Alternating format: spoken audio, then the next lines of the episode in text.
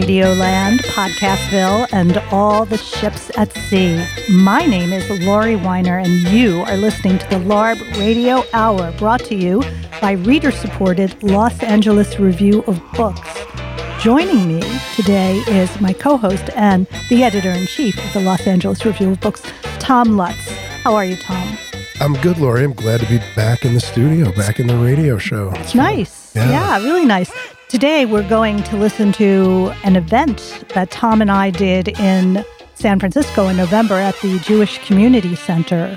Yeah, our board member, Andrew Manikos, helped set this up with the people at the Jewish Community Center. It was a fantastic event. We had three authors and Jose Cuellar, Dr. Loco, and this is going to be the first of two shows that were put together from that event. This one featuring authors Rabih Alameddine and Jade Chang. And we'll start with Tom's introduction to the event at the event.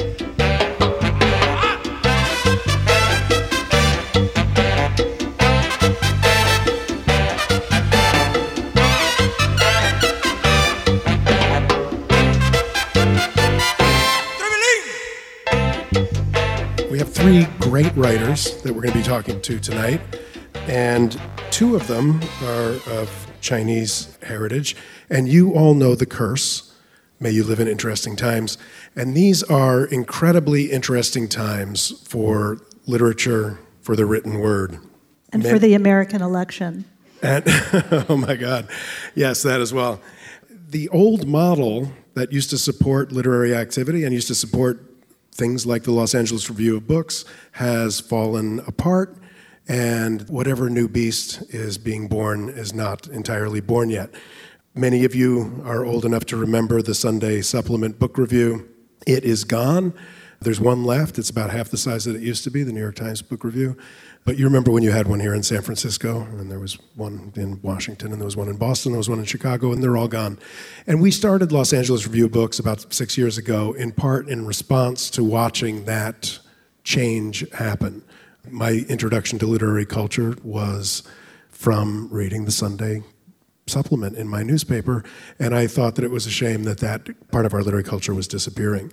I'm trained as a literary historian right down the road here at Stanford, where I did my PhD. So I know that the review of books and culture is more than a buying guide. It's more than a kind of place to kind of crowdsource opinion. It's a fundamental part of a democratic culture. And so we're trying at Los Angeles Review of Books to figure out what that should look like as we move forward here now in this environment. We are a reader supported operation, and so we have a membership program like NPR, and I assume most of you are already members. The few of you who are not, you should join immediately. With me tonight is Laurie Winer. Laurie was the theater critic at the LA Times, is working on a book on Oscar Hammerstein, which she's going to figure out some way to put into every interview. I will. And She's one of the founding editors of LARB as well. We are going to start tonight with Rabih Alameddine, and Jose Cuellar is going to flute him onto the stage. Each of the writers picked their flute. Rabih Alameddine.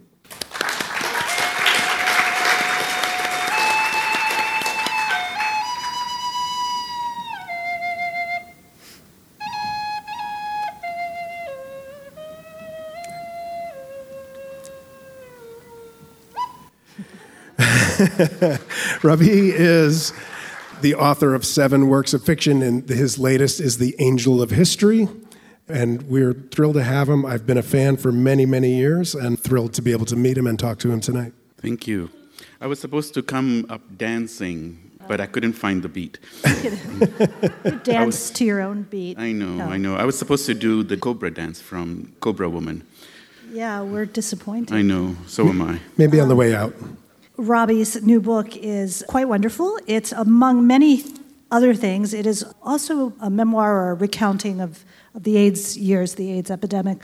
And in the afterword, you talk about a friend who was a poet and performance artist named Wayne Corbitt, who died in 97, whose life and work were a big part of this book. I just wondered if you could tell us a little bit about him and the connection to the book. Well, Wayne we weren't close friends. We collaborated. I was painting at the time, and we collaborated on a couple of shows. And I was completely stunned by his performances, if you want to call it. He was much more a performance artist. And he would read these poems that were not just mind bogglingly good, but revealing that made me uncomfortable.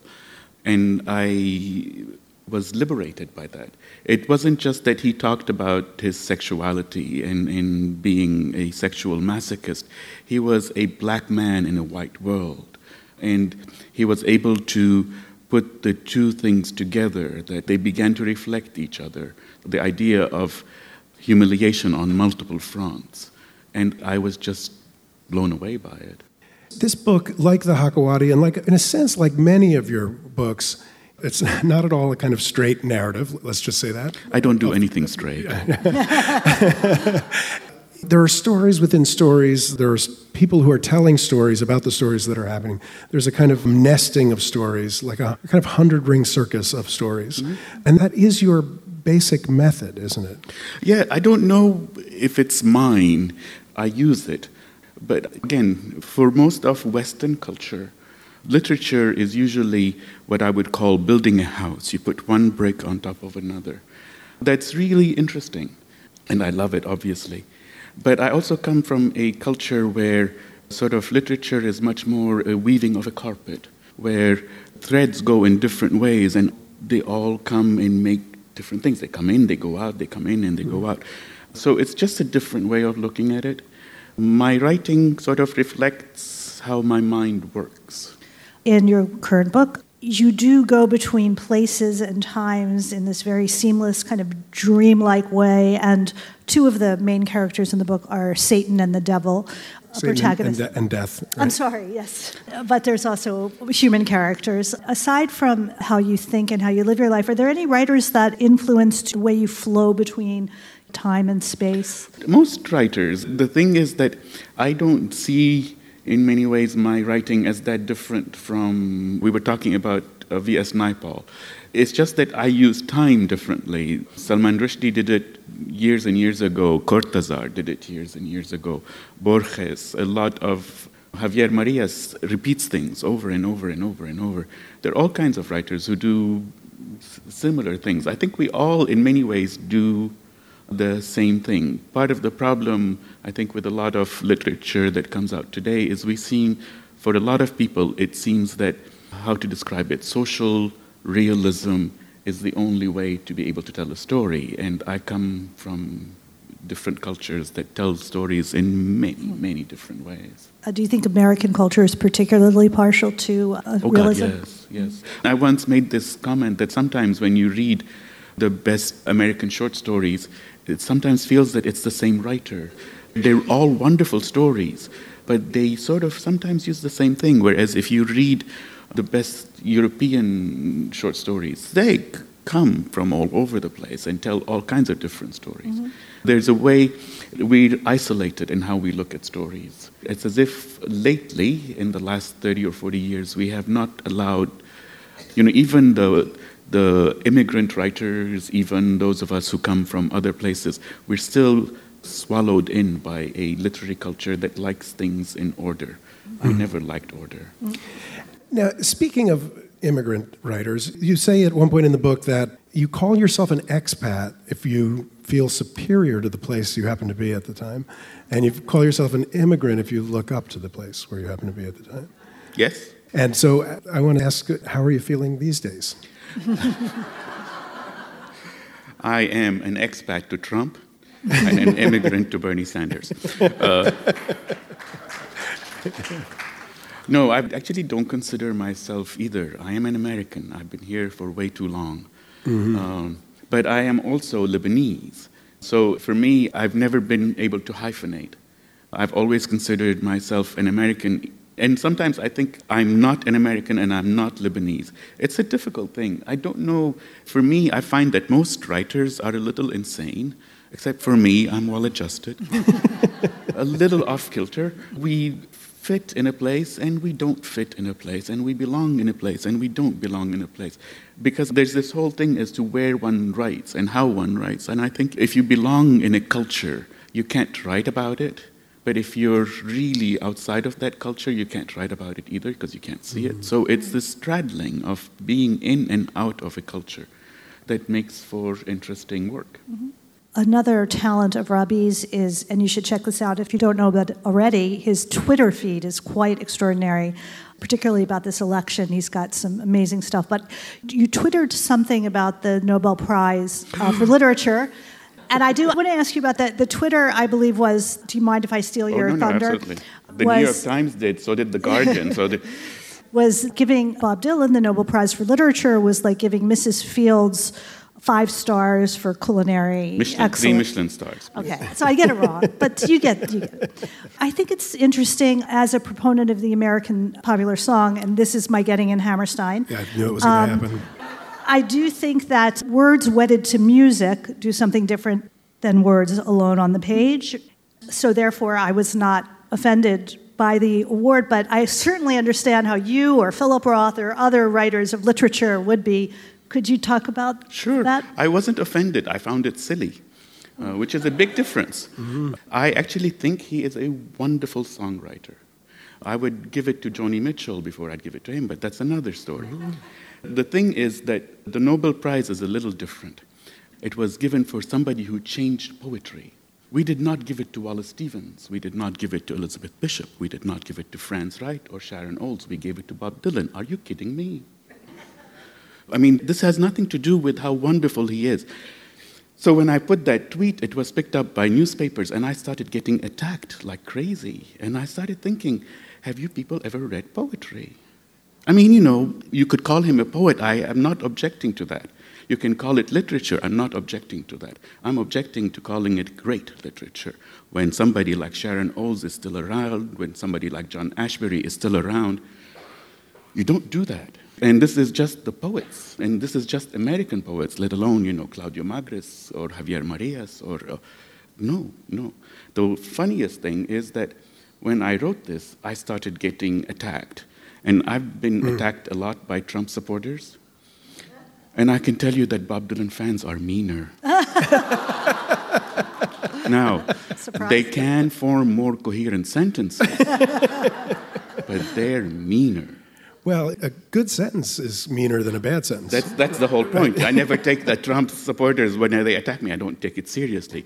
But those Bob Dylan fans were bitches. Now, speaking of poetry, I had a professor in my very first English class as an undergraduate, as an older undergraduate, that said, a poem a day keeps the doctor away, which is, uh, I think, might be true. I'm not sure, yeah, not yeah. entirely. But you have been on a poem a day project for a while now. Mm-hmm. Can you talk about the, yeah. the blog? I was just talking about that. I, maybe 12 years ago or so, I heard this poet called Phillips read, and I was blown away. I thought he was amazing, and I couldn't understand anything he was saying. And I realized that I did not understand poetry, so I started basically getting a poem every day and typing it out and trying to see how it works. And then I started putting it online, and now it's, I think I hit 400,000 views or something like that, which is for poetry, it's just amazing. So I love that. I'm teaching myself. It's become a passion of mine. But I tend to do that. I tend to teach myself. Last month, I started taking piano lessons for the first time. I'm 57. Mm-hmm. And I believe that by 2197, I will be able to play the Goldberg variations. it, the whole idea of sort of the poetry blog or my piano is doing something that is mine, even though in many ways the poetry blog is public, that I have no expertise in. I'm learning. It takes me a long time to figure out why a poem works or why a poem is good or, or any of that. Well, being lost is such a thrilling. It is the most amazing be. thing. Yeah. Especially for a mind like mine who can actually believe that I know shit. Mm. You open this book with a great quote from Milan Kundera, and it just started me thinking about him because I hadn't read him in a long time from the Book of Laughter and Forgetting. And this quote actually, it could be the opening quote for the other two authors, actually, that we're speaking to tonight. The struggle of man against power is the struggle of memory against forgetting. Could you just talk about that quote and what it means to sure. you? Sure. See, for me, I've been fascinated with the idea of what we remember and what we forget and the whole relationship between the two. Because you cannot remember without forgetting, and you cannot forget without remembering. So it's a tension. But what I'm interested in is that in most cultures, the dominant culture is invested in the members forgetting, basically. So Trump can come up because we've forgotten everything that has come up before that. And the dominant culture, whether it's the government or the gatekeepers of culture or whatever you want to call them, keep working at making us forget. And it hit me particularly with the AIDS years that all of a sudden there's no one who remembers what mm-hmm. happened. It's as if all of a sudden, oh, lots of people died, that was sad. Well, you killed them. And that was an important thing that for a while, Hillary Clinton can say that Nancy Reagan was a pioneer in bringing AIDS attention. And it was only those of us of a certain age that were able to remember because it is not part of our history anymore. Mm-hmm. We pick and choose. We can go to a war. Right now, the United States is bombing five countries. I doubt anybody in the audience can name them. We are trained to forget, to go on with life, which is a wonderful thing because really, who wants to remember everything? But at the same time, it's important to remember. So, this tension of man against power is a tension between memory and forgetting. Well, that is the angel of history. Yes. Right? That is the center of the book. Basically, the Walter Benjamin fragment. Mm-hmm. I just got back from New York City. There's a re- revival of a musical, again, musicals, called Falsettos. Mm-hmm. And seeing it was so incredibly moving because everyone of our age who was in the audience was uh, remembering. Oh, it's so strange. Like it just seemed like the exact right time mm-hmm. that everyone needed to remember suddenly, Absolutely. communally. And your book also is part of this. And there was a couple of documentaries, and The Normal Heart came out on HBO. Mm-hmm. Because I also believe there's something like collective memory. And it was time to remember because there were lots of things that were happening that made us forget. Again, it's not just about AIDS, it's we go through cycles, and who gets to remember is basically decided by the culture, and some of us are trying to force a change. Well, yeah. thank you for helping us. Remember, thank I, you. you know, I would like to talk to you all night, but we can't. So I just want to ask you one last thing, which is, why do you think that the Los Angeles Review of Books is the most important publication in the world? Because it's way too fabulous for words, even though we use words. Thank you so much, Rabih Alameddine, the angel of history.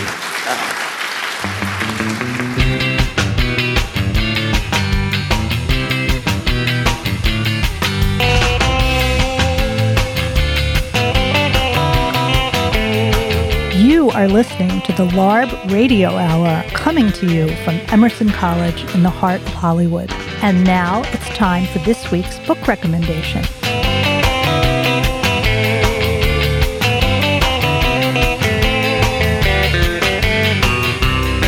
This is Kate Wolf, editor at large for LARB, and we have back in the studio Dian Hanson, who's the sexy books editor for Taschen.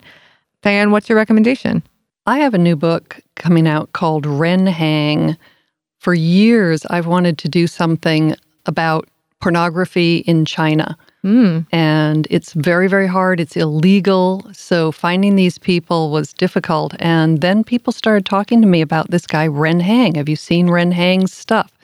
It was all over social media.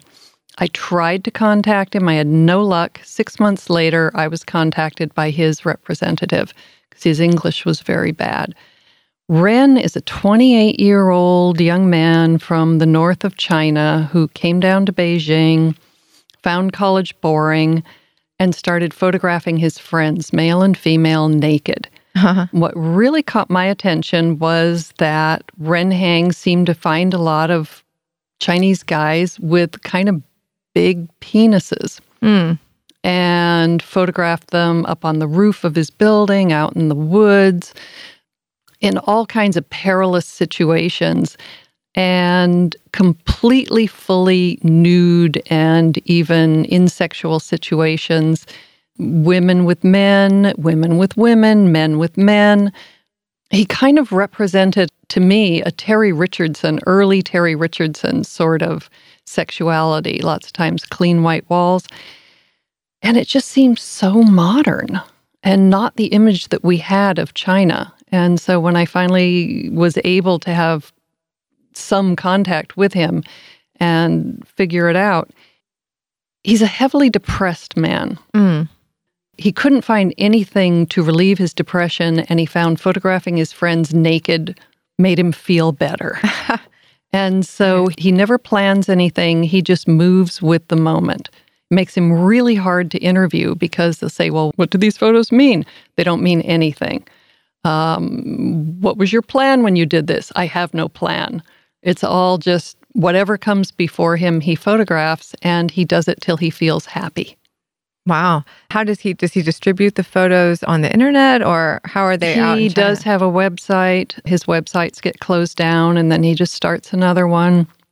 He's on Instagram Ah. and he self-published eight little books in very limited editions out of China. He's had now shows all over the world. So this is his first real book with a real publisher. Wow. and it's beautiful and it's uh, i think unexpected for Mm. anyone who sees it and not just for the big dicks for me though that was the important thing Right. because when i did the big penis book i was not able to find asian models I for see. my book So this is a myth buster. because they're not posing. Nobody is photographing them. And it just kept that ugly myth going and hurting all these poor men out there who were laboring, you know, under misrepresentation. And so Ren Hang has come along to blow the myth away. Wow. Well, that sounds like definitely worth checking out. And what's the title of the book again? It is Ren Hang, and it's going to be out soon or January 20th. January 20th. So that would be a great way to cure your depression around the inauguration. okay. Thanks for the recommendation and for coming back. You are welcome.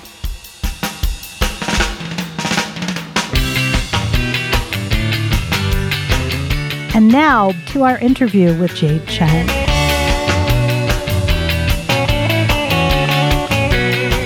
Next, Jade Chang.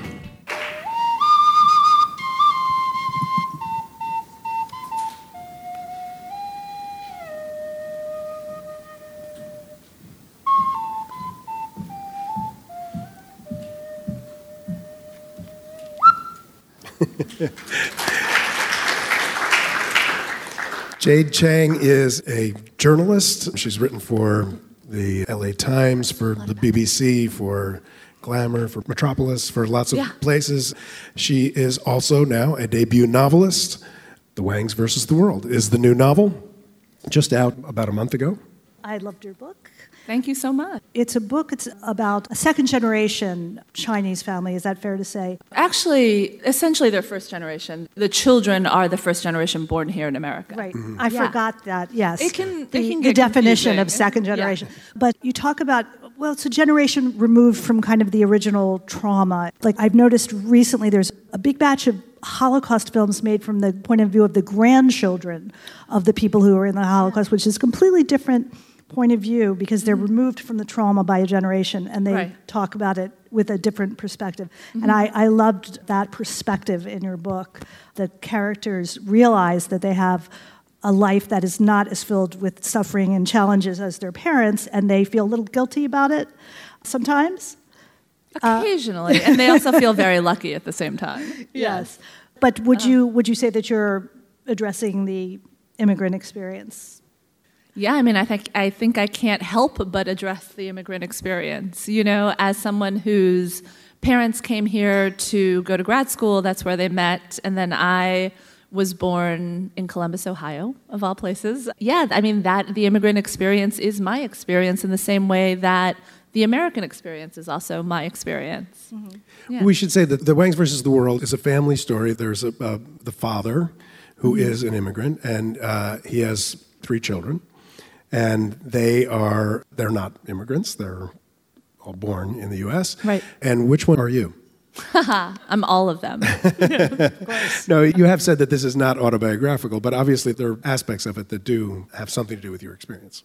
Yeah, so the family story is actually the same as my family's background. So the father, Charles Wang, he comes from a family that was quite wealthy in China. They had owned land for generations. And then because of the rise of communism, they had to flee. And he ended up growing up in Taiwan. And then he came to America to make a fortune.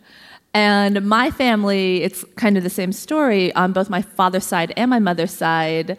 They both come from families that had been landowners in China for generations. My father's parents were actually both spies for the Nationalist Army against the Japanese. So they really had to flee under cover of night, you know, and went to Taiwan. And my mother's family also fled to Taiwan. And that desire to kind of, that sense of having this homeland that they had never seen, that sense of having these kind of ancestral acres that were lost, that were unfairly taken from them. That's something that drives Charles in the book, and that is definitely something that I grew up being very aware of.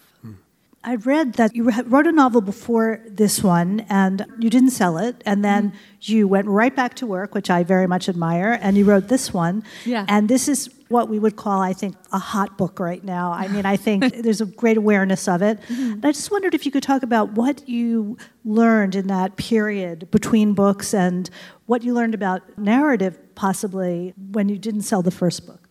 Oh, well, I could give a whole lecture on that, on sure. that question. But you know, that first book, there were a couple of extenuating circumstances. That first book, I was sending it out in 2009, which was a terrible time for the publishing industry. And for every industry. For every industry. One of the mm-hmm. agents that I sent it to wrote back and said, This book is great, but we don't even know if there's going to be a publishing industry next year. So I don't know what to do. so it was a bad time all around. But I think there were a few things. I mean, I think that I just got a little older and had more to say. And when I started writing The Wangs versus the World, I, for one, I just, I really was excited to set it in 2008. I really wanted to set it in this time where it felt like the whole world was collapsing and anything could happen. And the other thing was, I really went into it wanting to write a different kind of immigrant novel. I really wanted to write something that was big and fun and exciting and a little bit glamorous and glitzy, but that still dealt with kind of serious ideas and big ideas, hopefully.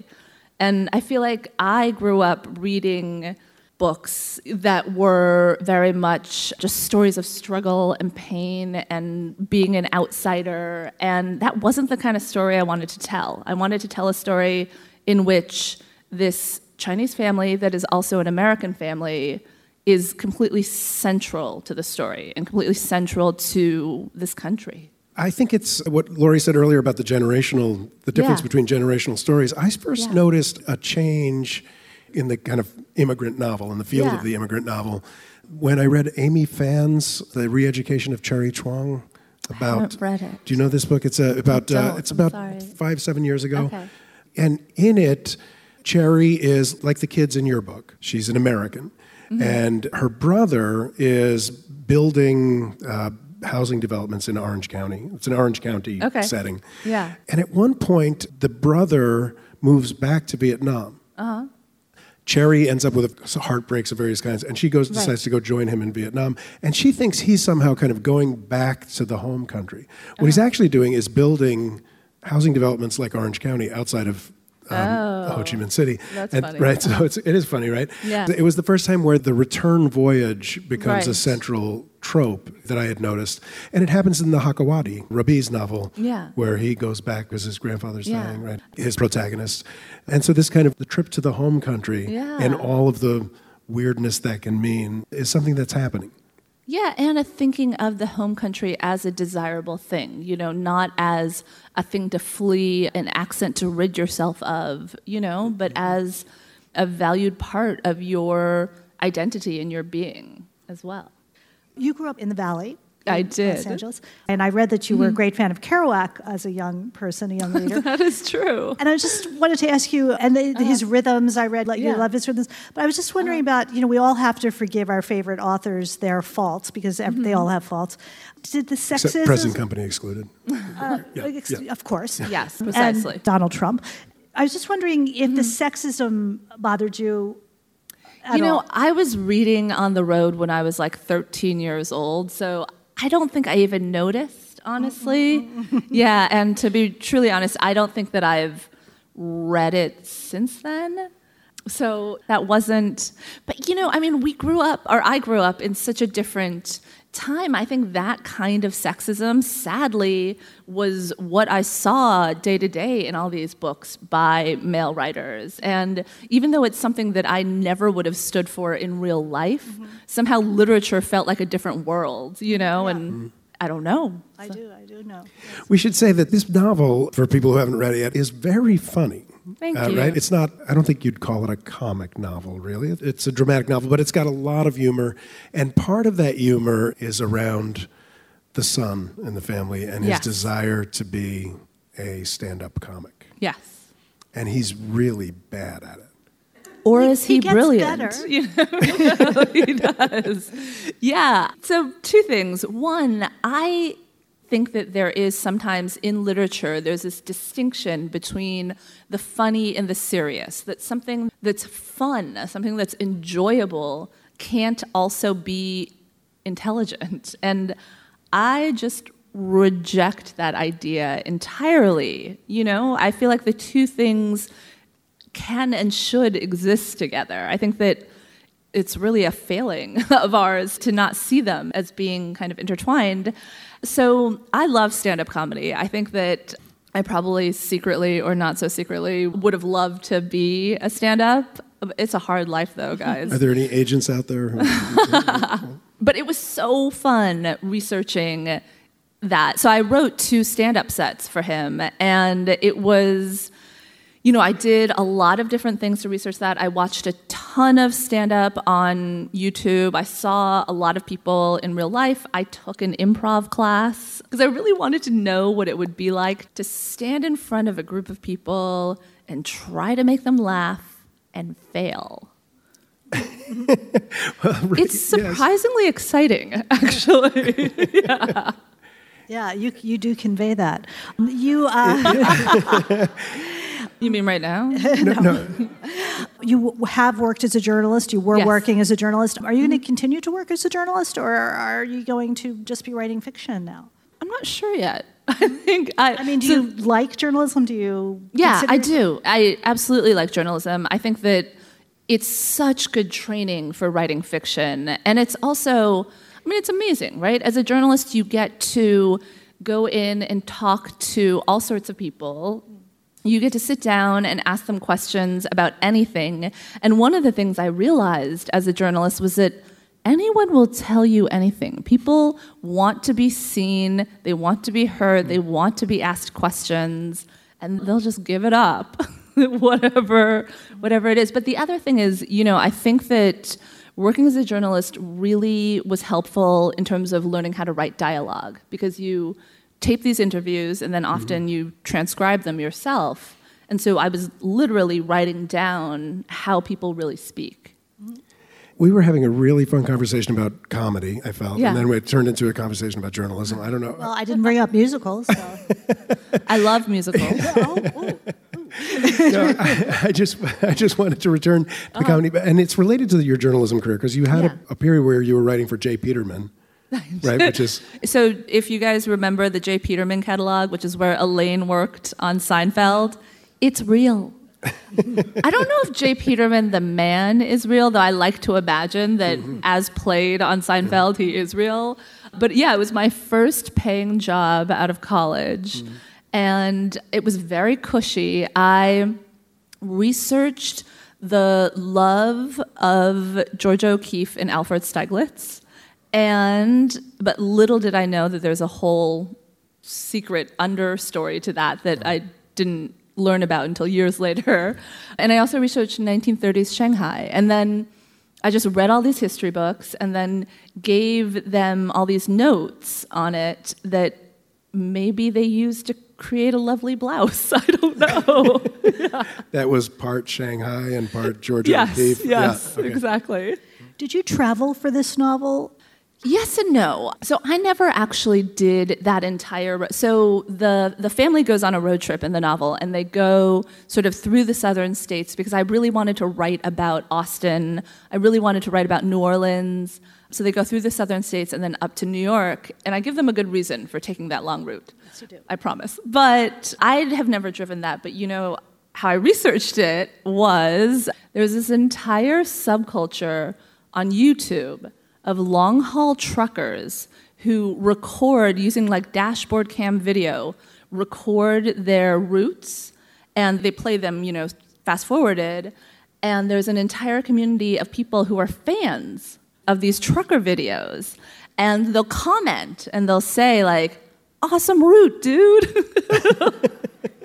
so I watched a lot of these because I wanted to get a sense of what these different mm-hmm. highways looked like. Mm-hmm. And it's fascinating. There's so much in the world that we don't even realize is happening. But did you go to China? Yeah, uh-huh. yes. I went to China. My first time in China is the first time that my parents had ever been to China, too. I went with them. And it was kind of amazing. It was amazing to go back to this world that I had heard so much about. And then it was also amazing, you know, the way that my parents grew up in Taiwan, it really was they were taught about China as if any moment they might return in the same way, you know, next year in Jerusalem. I think it's mm-hmm. a similar yeah. kind of thing, right? And so they knew the geography of China like as well as I know, probably better than I know the geography of like California. Mm. And the route that they go on, of course, is the anti-Kerouac route as well, right? It goes right. back, back uh, west to east right. instead of east to west. And I wanted to ask you why you think the Los Angeles no, I'm not, review of books is the greatest. no, I, I, wanted to know what your father thinks of Charles Wang. Because it's not exactly a loving portrait. I mean, it's in part a loving portrait. I disagree. I think it's a very loving portrait. But, yeah. you know, only in the sense that I think that in order to write any character, you have to truly adore them when you're writing yes. them. And I truly feel that with all of the characters, and particularly yes, with Charles. I felt that as well. What didn't What didn't you like about Charles? it's okay. You can tell I, me. I'll, love, I'll, still like you after. I love your dad. I really love your dad. I just want to put that on the record. But no, I mean, he can be self-deluding. He can be mm-hmm. underhanded. Mm-hmm. Right? So I love all of those things, and I'm not just saying that to be contrary, because the other way to put that is he is larger than life. He takes any opportunity that's put in front of him. Mm-hmm. He's a little bit of a con artist in a way that hurts no one, you know. Yeah. I like his parenting. I think he's a good father. I do. He does. He truly loves his children yeah. so much. But I got to say, my dad and Charles Wang is very much not my father. But we actually have never we've never talked about it in those terms. Okay. How do you feel about? it? Get back to us about that. Okay? I'll ask him. Jade Chang, Thank The Wangs versus the World.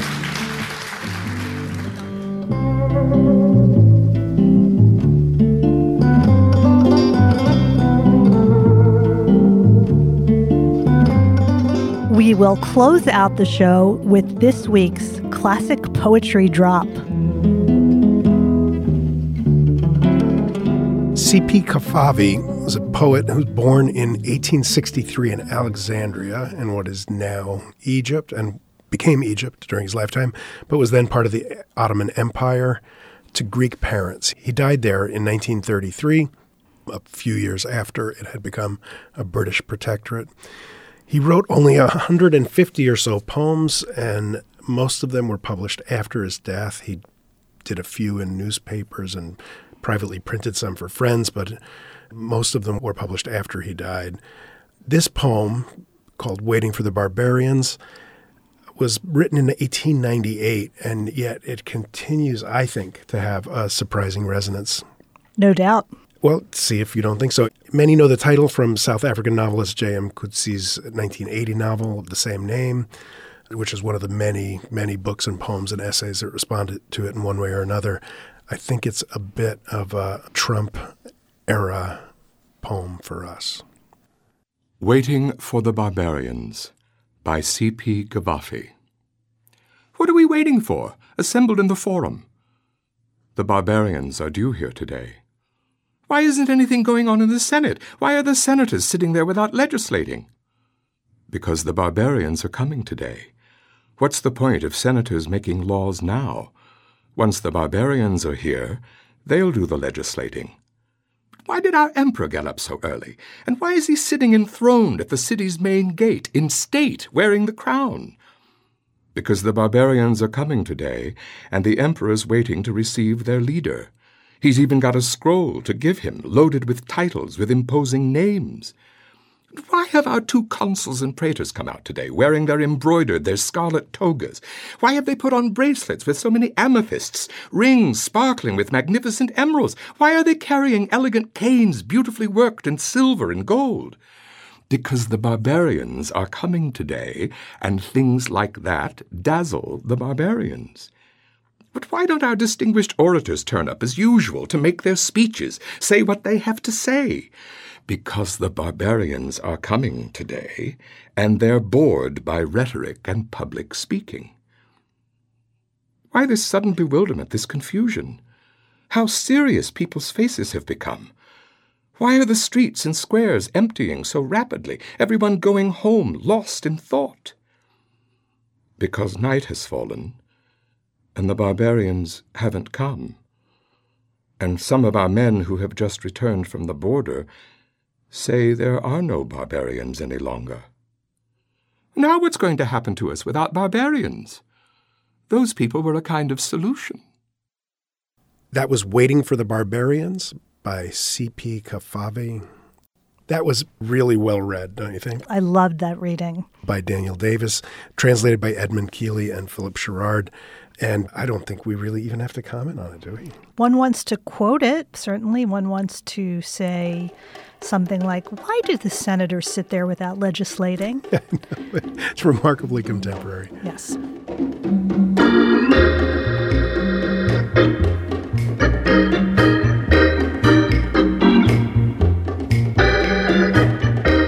We have come to the end of another edition of the LARB Radio Hour. We would like to thank author Rabih Alameddine, author Jade Chang, and we'd also like to thank Andrew Monikos and Stephanie Singer.